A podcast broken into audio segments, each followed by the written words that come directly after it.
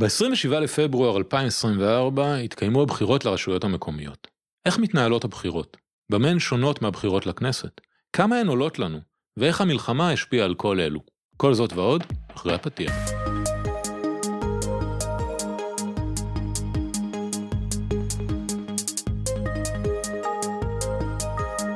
שלום וברוכים הבאים למחקר בשלוש קריאות, הפודקאסט של מרכז המחקר והמידע של הכנסת. אני עידו אבגר והיום נדבר על הבחירות לרשויות המקומיות. ביום שלישי, ה-27 בפברואר, התקיימו, או אם אתם מאזינים אחרי התאריך הזה, התקיימו הבחירות לרשויות המקומיות. זה לא המועד המקורי בו הבחירות האלה היו אמורות אה, להתרחש.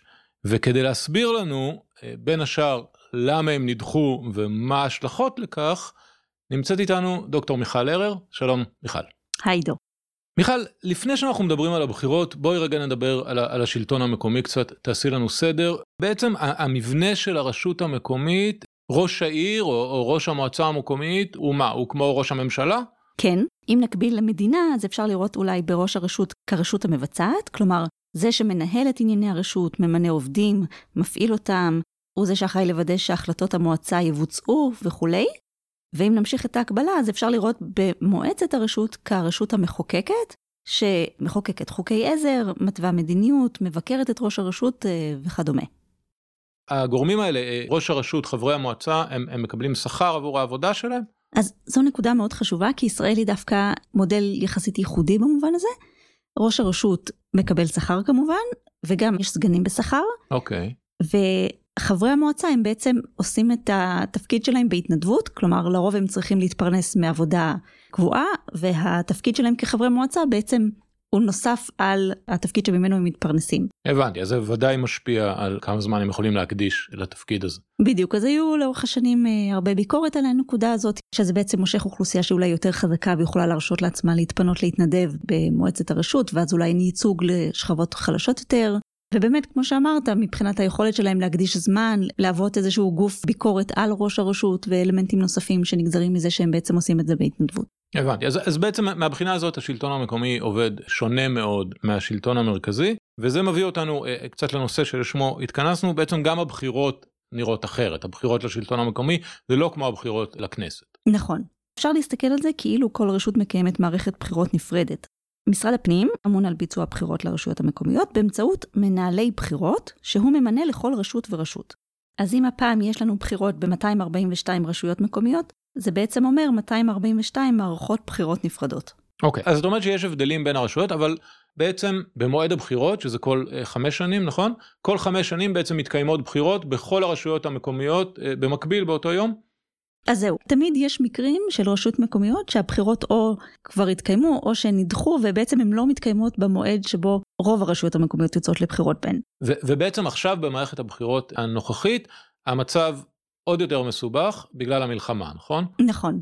בעצם הבחירות לרשויות המקומיות היו אמורות להתקיים ב-31 באוקטובר 2023. כן. ואנחנו יודעים מה קרה באוקטובר 2023. כמובן.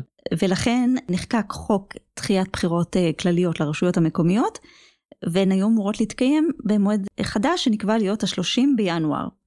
מי שהבינו שהמלחמה בעצם נמשכת ושהזכות לבחור ולהיבחר עלולה להיפגע בגלל השיעור הגדול של משרתי מילואים וחיילים בסדיר שבעצם נמצאים בלחימה, mm-hmm.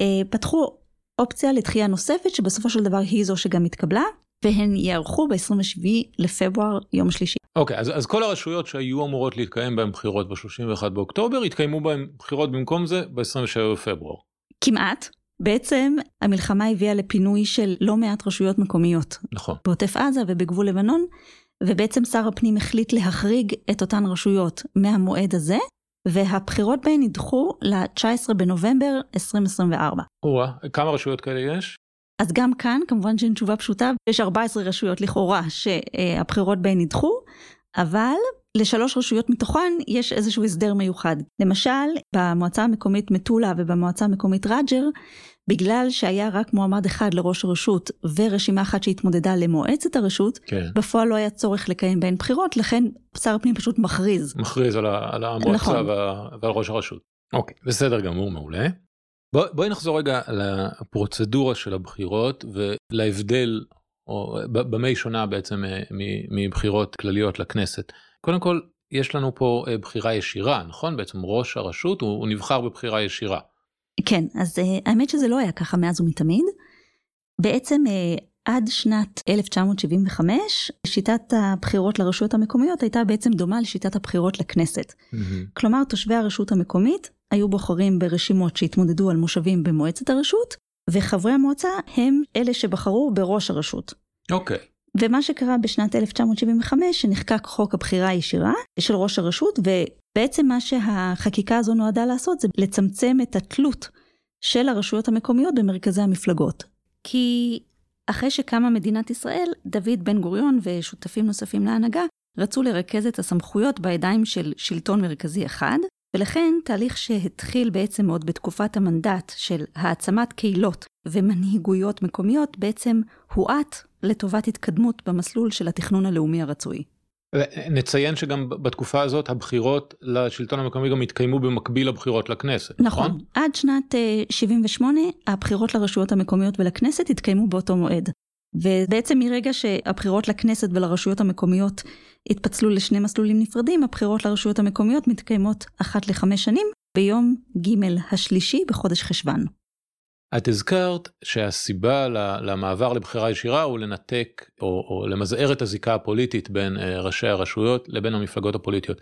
הסיעות שמרכיבות את המועצות ברשות המקומית הן מסונפות למפלגות ארציות קיימות? בהתחלה באמת הן היו מסונפות למפלגות אה, הארציות ועם הזמן באמת ראינו איזשהו תהליך של אה, צמיחה של מפלגות עצמאיות והיום בעצם אנחנו באיזשהו מצב של שילוב, כלומר יש מועמדים שהם מטעם מפלגות ארציות ויש מועמדים שהם עצמאים. מצוין. כתוצאה מכך שיש לנו בחירה ישירה זה אומר שבעצם אנחנו מצביעים בנפרד למועצה ולראש הרשות, בעצם הצבעה בשני פתקים, נכון? שני פתקים בעיריות ובמועצות המקומיות. במועצות האזוריות התושבים בכל יישוב בוחרים בשלושה פתקים. פתק אחד כחול עבור הוועד המקומי של היישוב, אוקיי. פתק לבן עבור הרשימה למועצה המקומית, ועוד פתק צהוב עבור ראש המועצה האזורית. הבנתי. בואי נדבר רגע על הזכות לבחור ולהיבחר. בעצם, מי יכול להיבחר למועצה ברשות מקומית?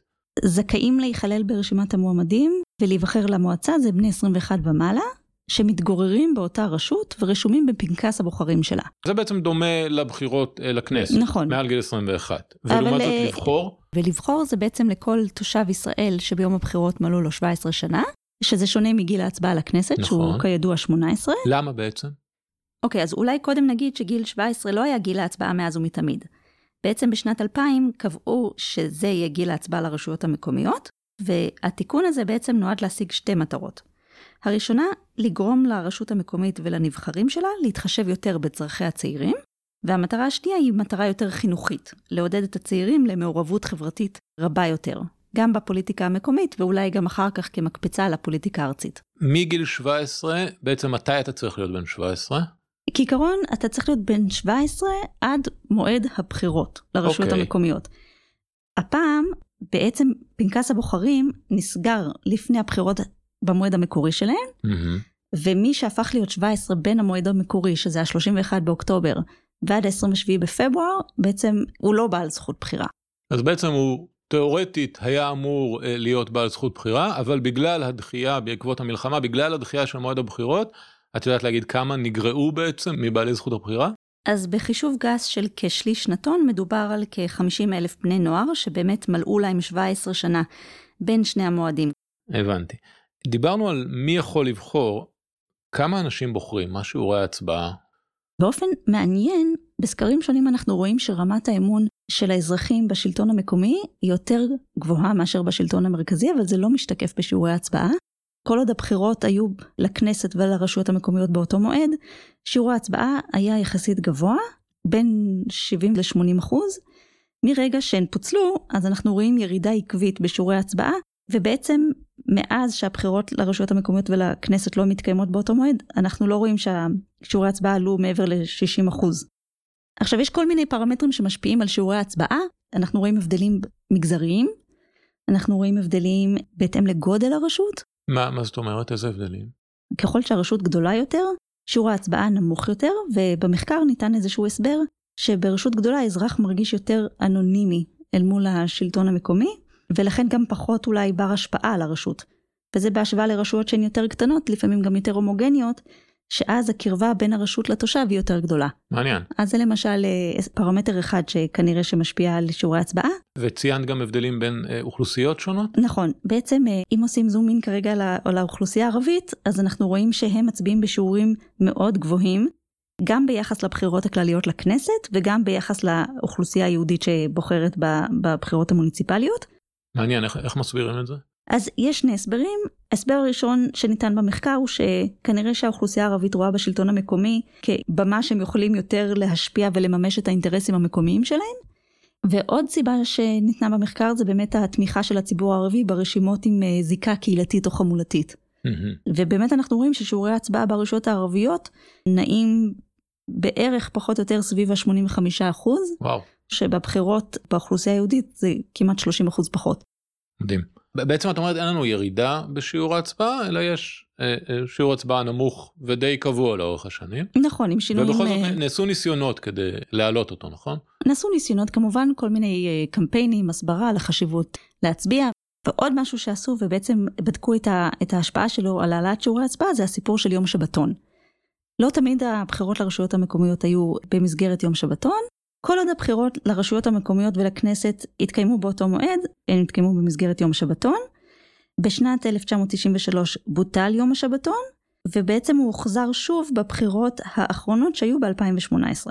היו כל מיני ניסיונות לבדוק את ההשפעה, בפועל רואים שההשפעה היא לא מאוד גדולה, גם כן עם כל הזהירות שצריך לנקוט בה כדי לקשור קשר סיבתי בין יום השבתון להעלאת אה, שיעורי הצבעה, אבל רואים שיש אה, העלאה של 6% אה, בשיעורי הצבעה, וכל הזמן נשאלת השאלה, האם זה שווה במחיר השבתת המשק? הזכרת את עניין העלות של יום שבתון, אז אולי נדבר רגע בכלל על, ה, על העלות של הבחירות. כמה, כמה הסיפור הזה עולה ולמי? מי בעצם מממן את זה? אוקיי, okay, אז בדיוק ב, בימים האחרונים משרד הפנים פרסם שהעלות של מערכת הבחירות אה, לרשויות המקומיות מוערכת בכ...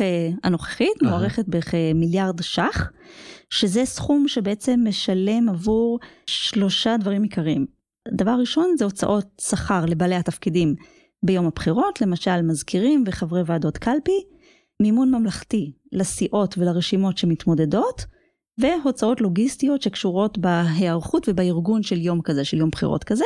ההוצאות של הרשויות המקומיות בעצם נוגעות יותר אה, לשכר של אה, סדרנים, להוצאות לרכישת ציוד לקלפיות, אה, פרסום, ציוד משרדי וכאלה.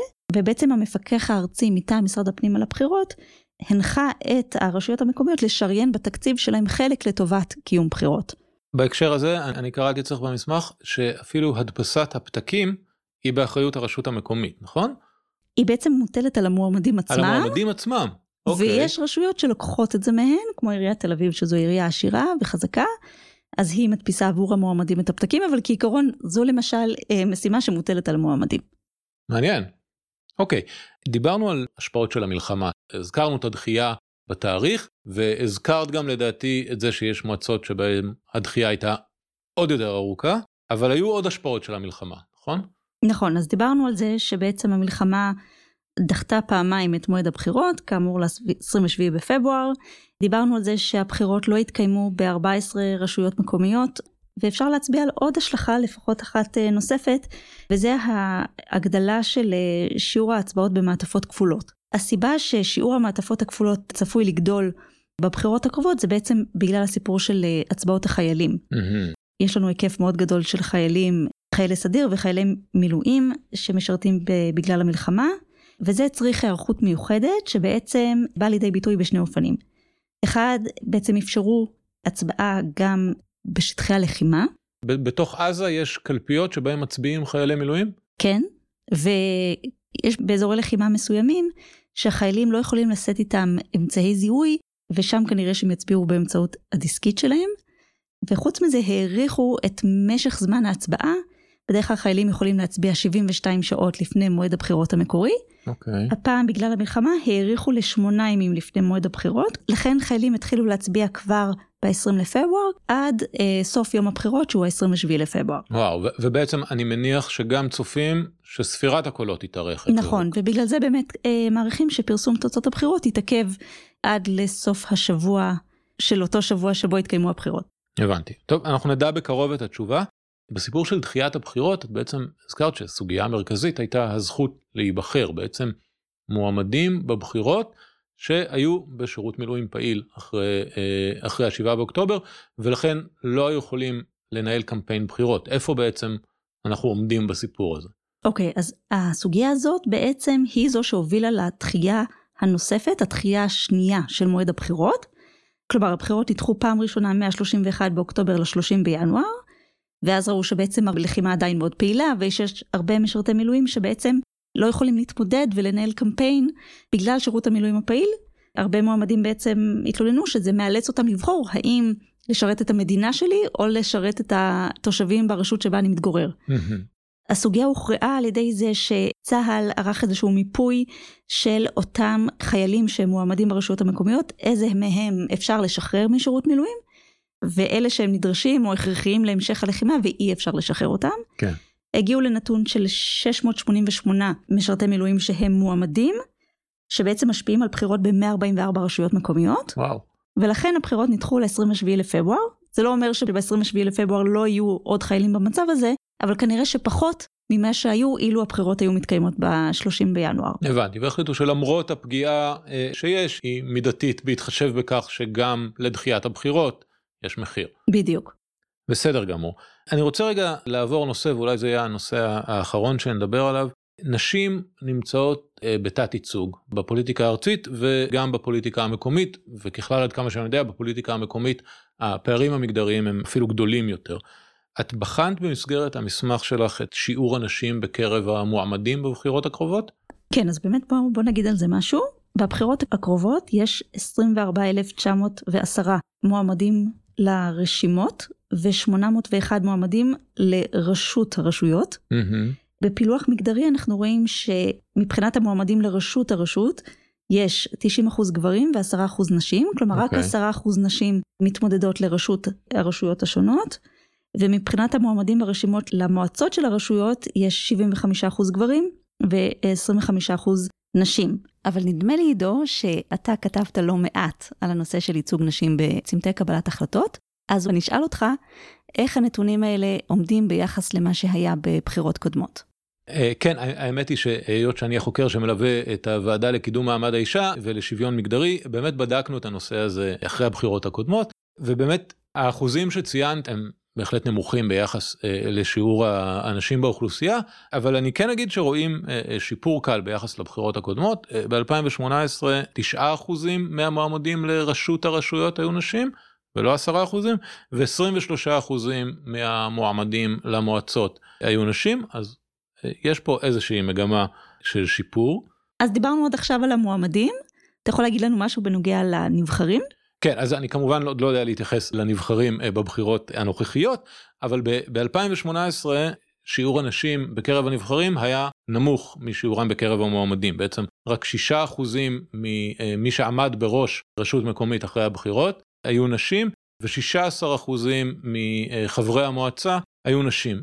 בעצם האחוזים האלה, העובדה שיש מעט מועמדות ועוד פחות נבחרות, בעצם זה מעיד על כך שיש שתי משוכות שעומדות בפני אה, נשים בבואן להיבחר לתפקידים בשלטון המקומי. קודם כל, הן צריכות להתמודד ולא מספיק מהן מתמודדות, שלל סיבות, ומעבר לכך, הן גם צריכות להיבחר, ועוד פחות מאלה שמתמודדות נבחרות, וזה נובע בין השאר מהמיקום שלהם ברשימות שהוא לא מספיק גבוה.